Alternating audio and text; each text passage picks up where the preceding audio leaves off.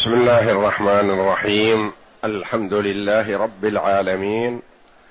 والصلاة والسلام على نبينا محمد وعلى آله وصحبه أجمعين. وبعد. سم الله. أعوذ بالله من الشيطان الرجيم. بسم الله الرحمن الرحيم. ويل لكل همزة لمزة. الذي جمع مالا وعدده. يحسب أن ماله أخلده. كلا لينبذن في الحطمة. وما أدراك ما الحطمة. نار الله الموقدة التي تطلع على الأفئدة. إنها عليهم مؤصدة في عمد ممددة.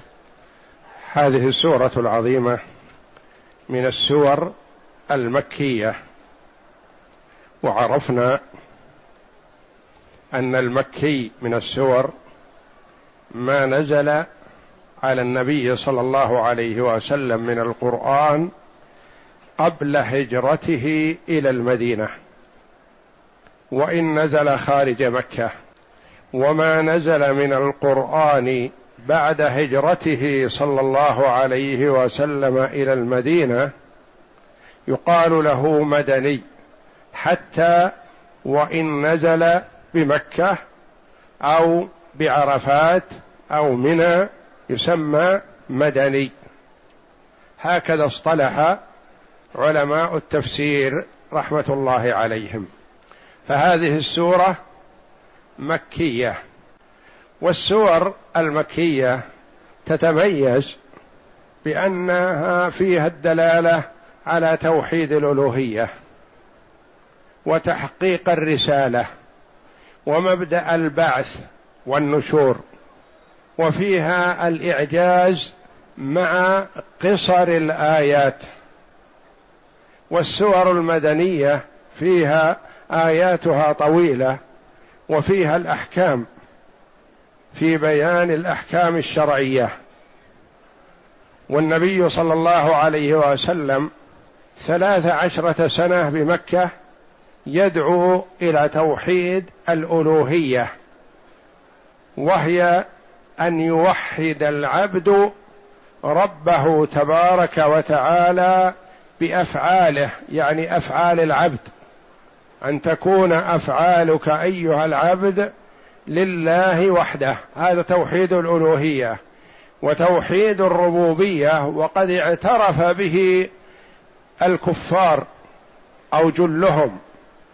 وهو توحيد الله جل وعلا بأفعاله هو سبحانه وتعالى بأنه الخالق الرازق المحيي المميت. يعرفون هذا لكنهم أنكروا توحيد الألوهية. يعبدون مع الله غيره على زعم أنها تقربهم إلى الله. كما قال الله جل وعلا عنهم أنهم قالوا ما نعبدهم إلا ليقربونا إلى الله زلفى. فالأصل الأصيل والذي يبنى عليه سائر الأعمال التوحيد. إذا حقق المرء توحيده وإن قل عمله أفلح وسعد. وإذا لم يأتي بما يجب عليه من توحيد الله جل وعلا خسر وإن كثر عمله. كما قال الله جل وعلا في حق الذين يعملون اعمالا ظاهرها الصلاح وهي غير نافعة لهم لخلل في أنفسهم.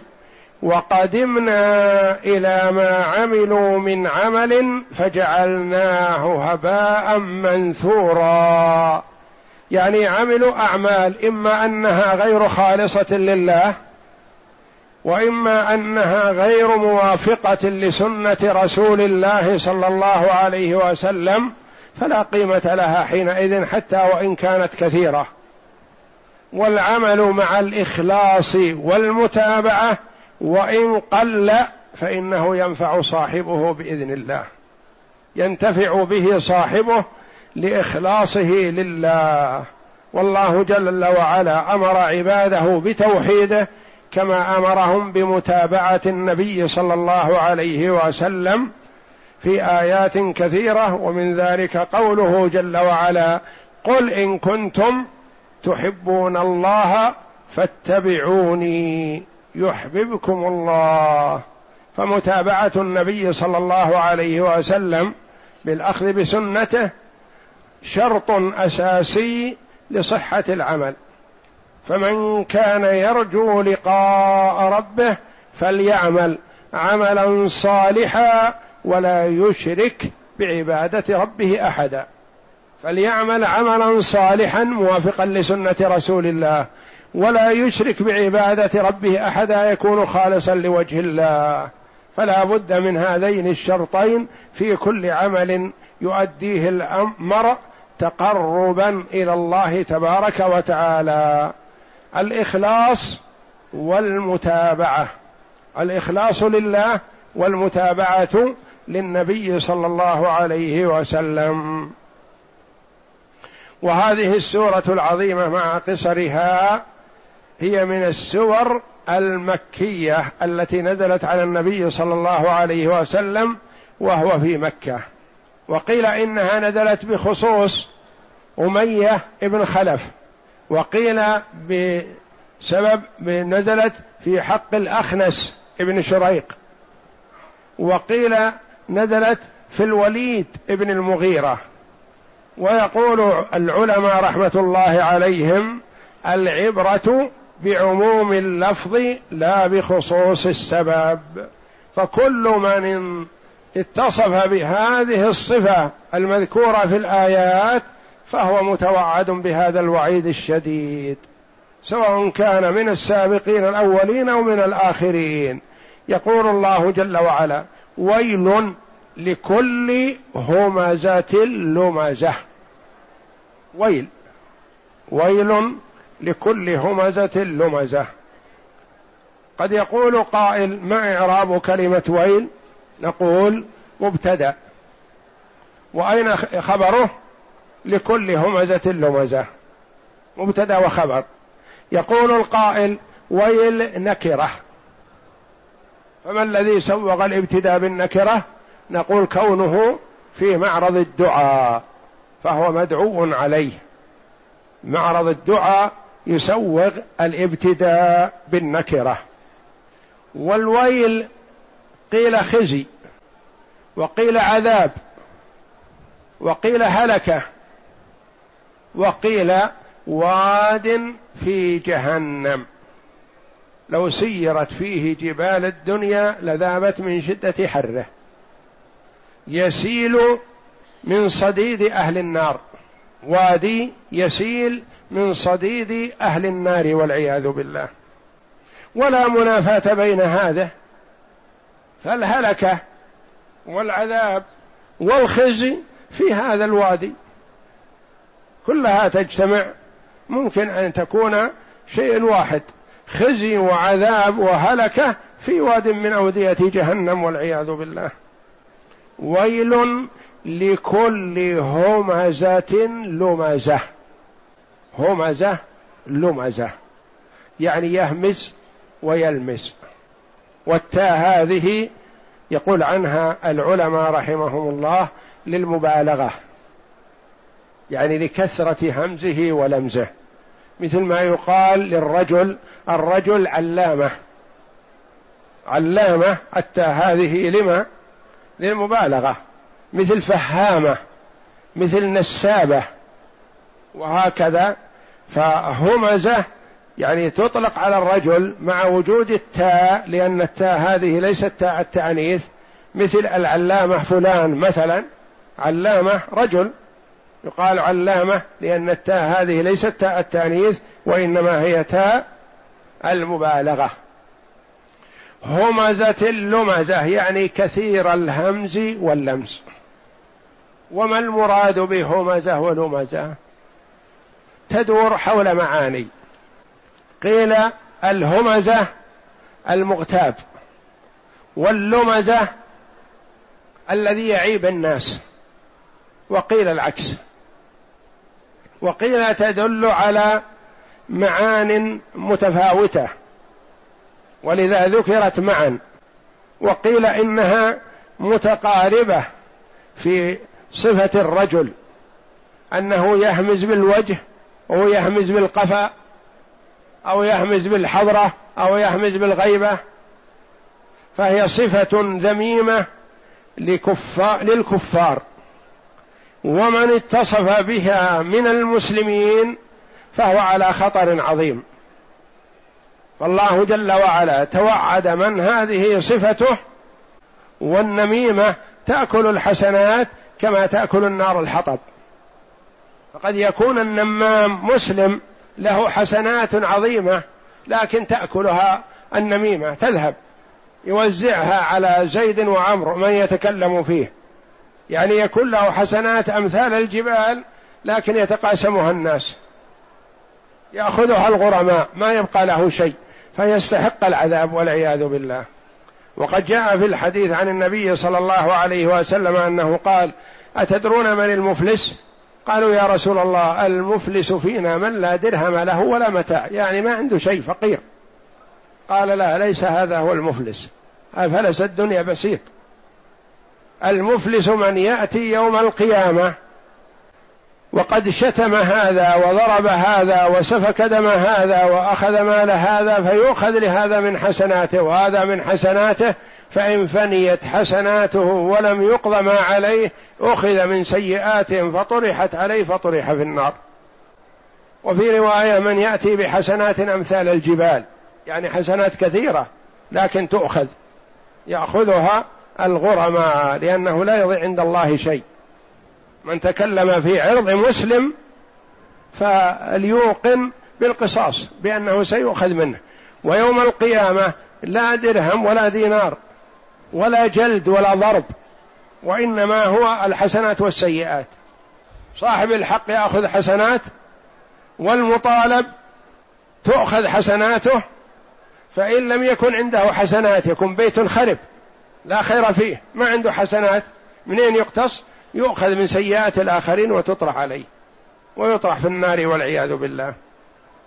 فعن قتادة ومجاهد رحمة الله عليهما أنهما قال الهمزة الذي يغتاب الناس في أنسابهم وعن مجاهد أيضا أن الهمزة الذي يهمز الناس بيده واللمزة الذي يلمزهم بلسانه. وقال سفيان الثوري رحمه الله يهمزهم بلسانه ويلمزهم بعينه. قال ابن كيسان الهمزة الذي يؤذي جلساءه بسوء اللفظ واللمزه الذي يكسر عينه على جليسه ويشير بيده وبرأسه وبحاجبه. وقيل هم المشاؤون بالنميمة المفرقون بين الأحبة الباغون العيب للبري يعني يلتمسون العيوب ويبحثون عن عيوب الأبرياء فيلصقون فيهم ما ليس بهم. وحتى لو كان هذا العيب في الإنسان فلا يجوز لآخر أن يذكره بما يكره. لقوله صلى الله عليه وسلم لما سئل عن الغيبة قال ذكرك أخاك بما يكره. قال يا رسول الله أرأيت إن كان في أخي ما أقول؟ يعني اغتابه وبشيء فيه لكنه يكره ذكره. قال إن كان فيه ما تقول فقد اغتبته وإن لم يكن فيه ما تقول فقد بهته. إذا قلت مثلا فلان على مجال وسبيل السب فلان كذاب متى يكون غيبة ومتى يكون بهتان؟ وهو وهو غيبة في جميع الأحوال. يعني نقول إذا كان كذاب مثل ما ذكرت فقد اغتبته. وإن لم يكن كذاب فقد بهته أشد من الغيبة وأعظم. ذكرك أخاك بما يكره. يستثنى من هذا إذا كان هذا على سبيل النصيحة. إذا ذكرت أخاك بما يكره على سبيل النصيحة لآخر. مثلا رأيت شخصا يصاحب آخر دني. فيه نوع من الخسة أو عيب من العيوب. فتقول يا أخي لا تماشي هذا. هذا فيه كذا وكذا. وأنت متيقن ما تكذب عليه. هذا لا بأس لأنه على سبيل النصيحة. جاءك آخر يقول إن هذا خطب ابنتي أو خطب أختي. هل أزوجه؟ فتقول أنت تعرف مثلا من حاله تقول لا يا أخي هذا بخيل. هذا كذاب. هذا سيء الخلق. هذا يغضب سريع. هذا يثور لأتفه الأسباب. مثلا على سبيل النصيحة لا على سبيل الغيبة لا حرج.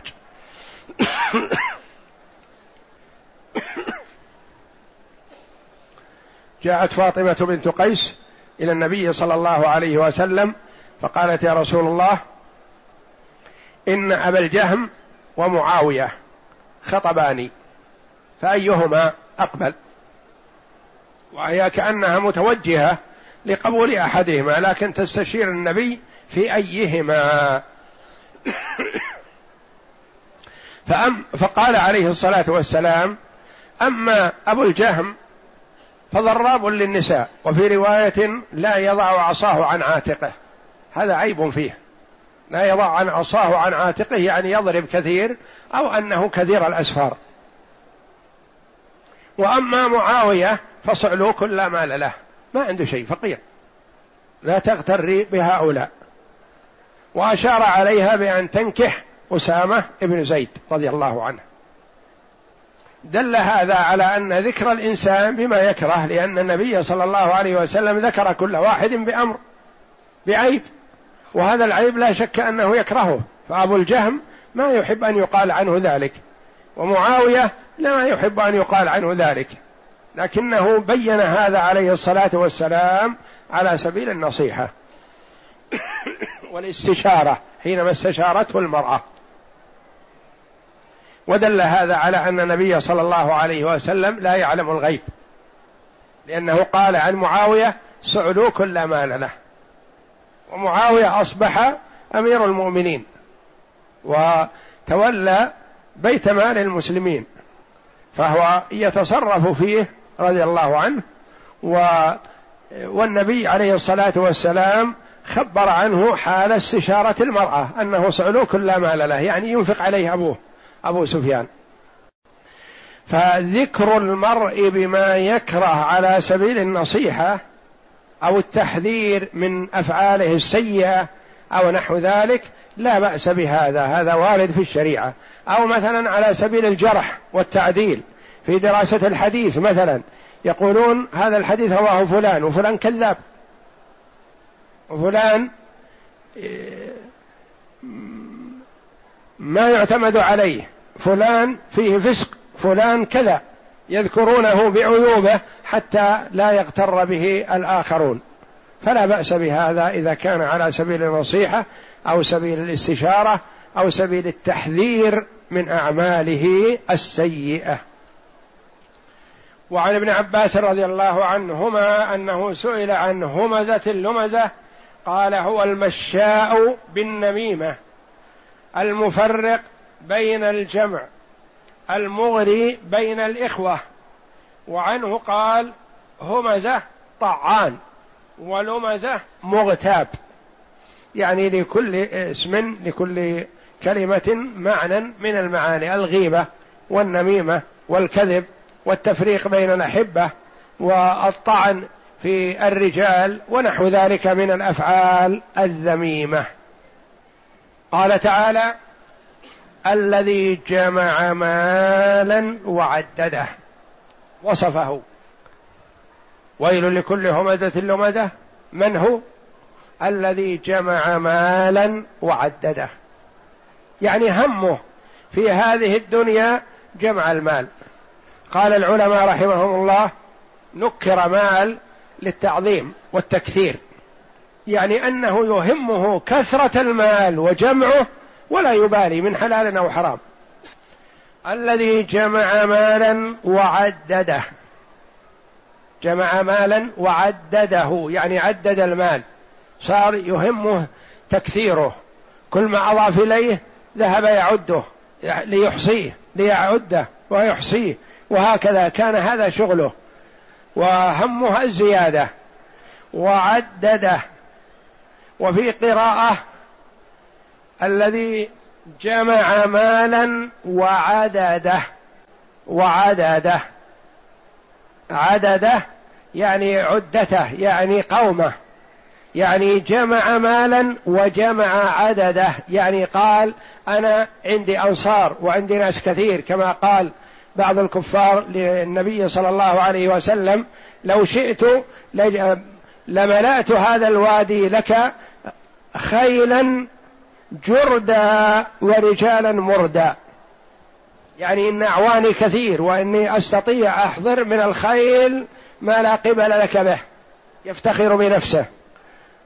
فهم يفتخرون بكثرة الأنصار يعني جمع مالا وجمع عدده يعني عدته وجمع أنصاره وذكرهم. الذي جمع مالا وعدده أو وجمع مالا قراءة الجمهور وعدده. أو بمعنى أعده للنوائب. يعني جمع مالا وأعده للنوائب فلم ينفق منه شيء. يعني مهمته الإدخال دون الإخراج. فما يخرج منه شيء وإنما جمعه للنوائب. يظن أنه باقي. بينما هو بين عشية وضحاها يذهب ويتركه. الذي جمع مالا وعدده أو عدده يحسب أن ماله أخلده.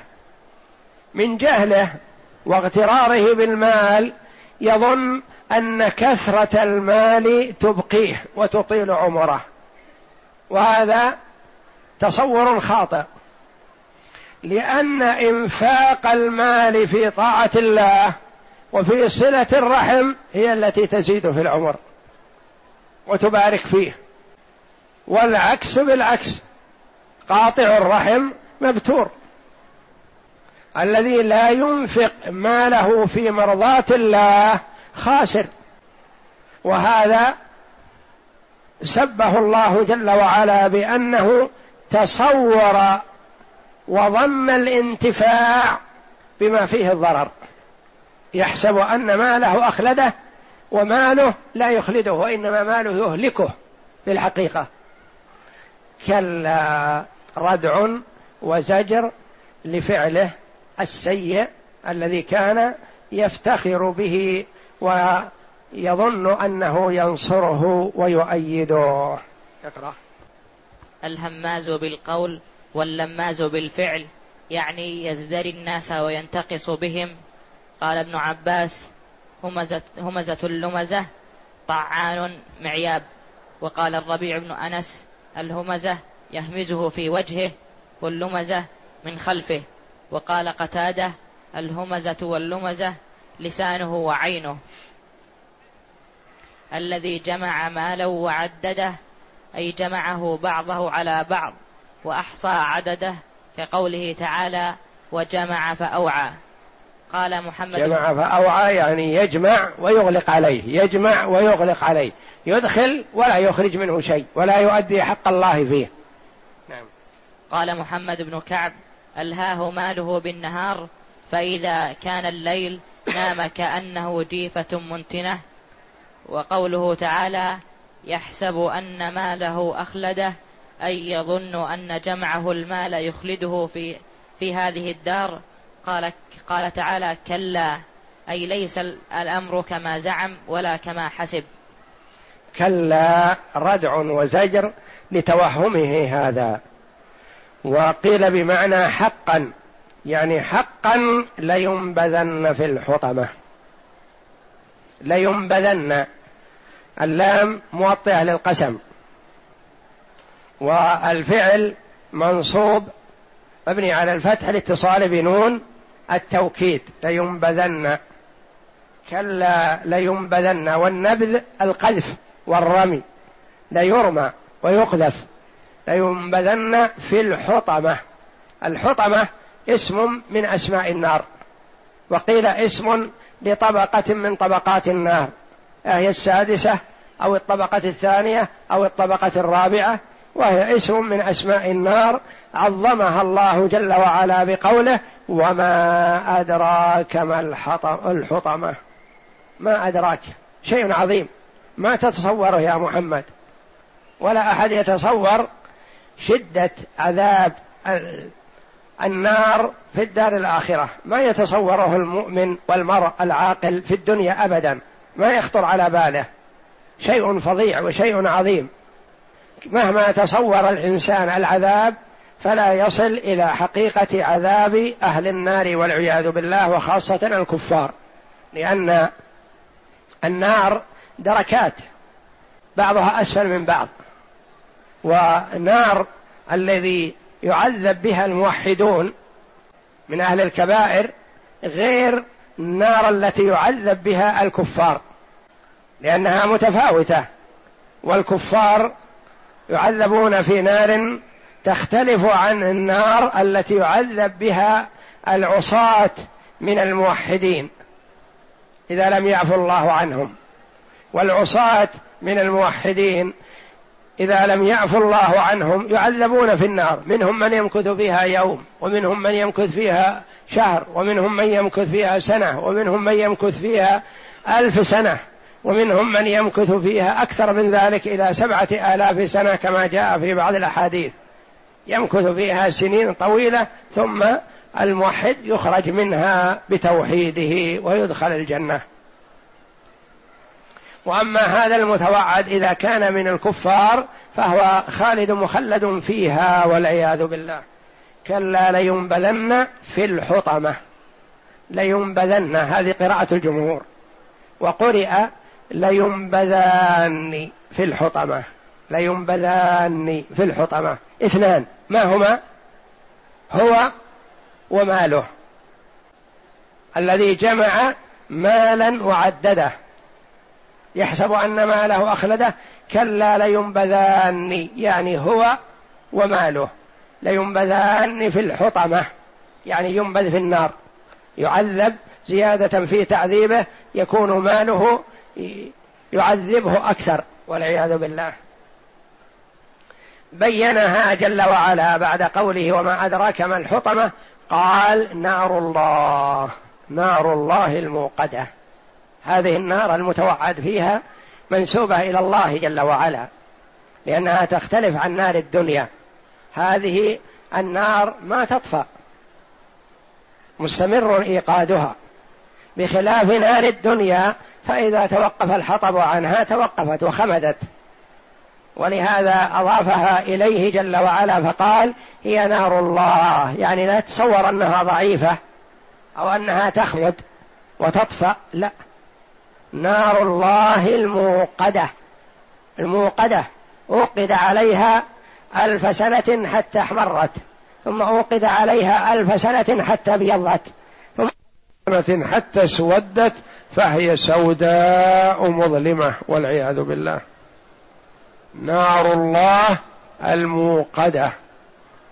موقدة كما قال الله جل وعلا في الآية الأخرى وقودها الناس والحجارة. عليها ملائكة غلاظ شداد لا يعصون الله ما أمرهم ويفعلون ما يؤمرون. حبب إليهم تعذيب.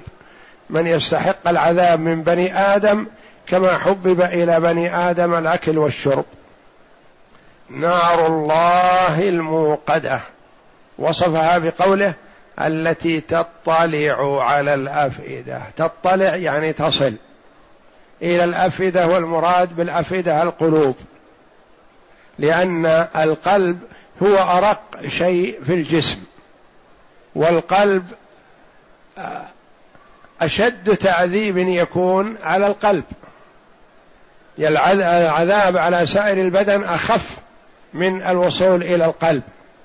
ولهذا من حماية الله جل وعلا في الدنيا للقلب بأن جعل عليه سياج تحميه من الصدمات والضربات والحر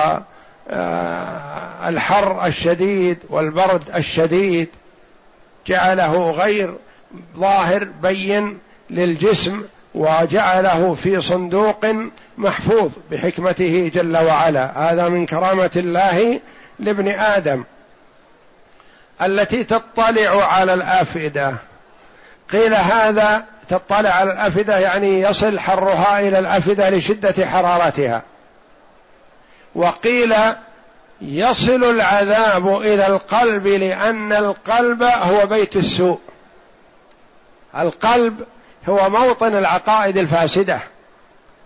هو موطن الآراء موطن الصفات الذميمة الحقد والحسد والبغي.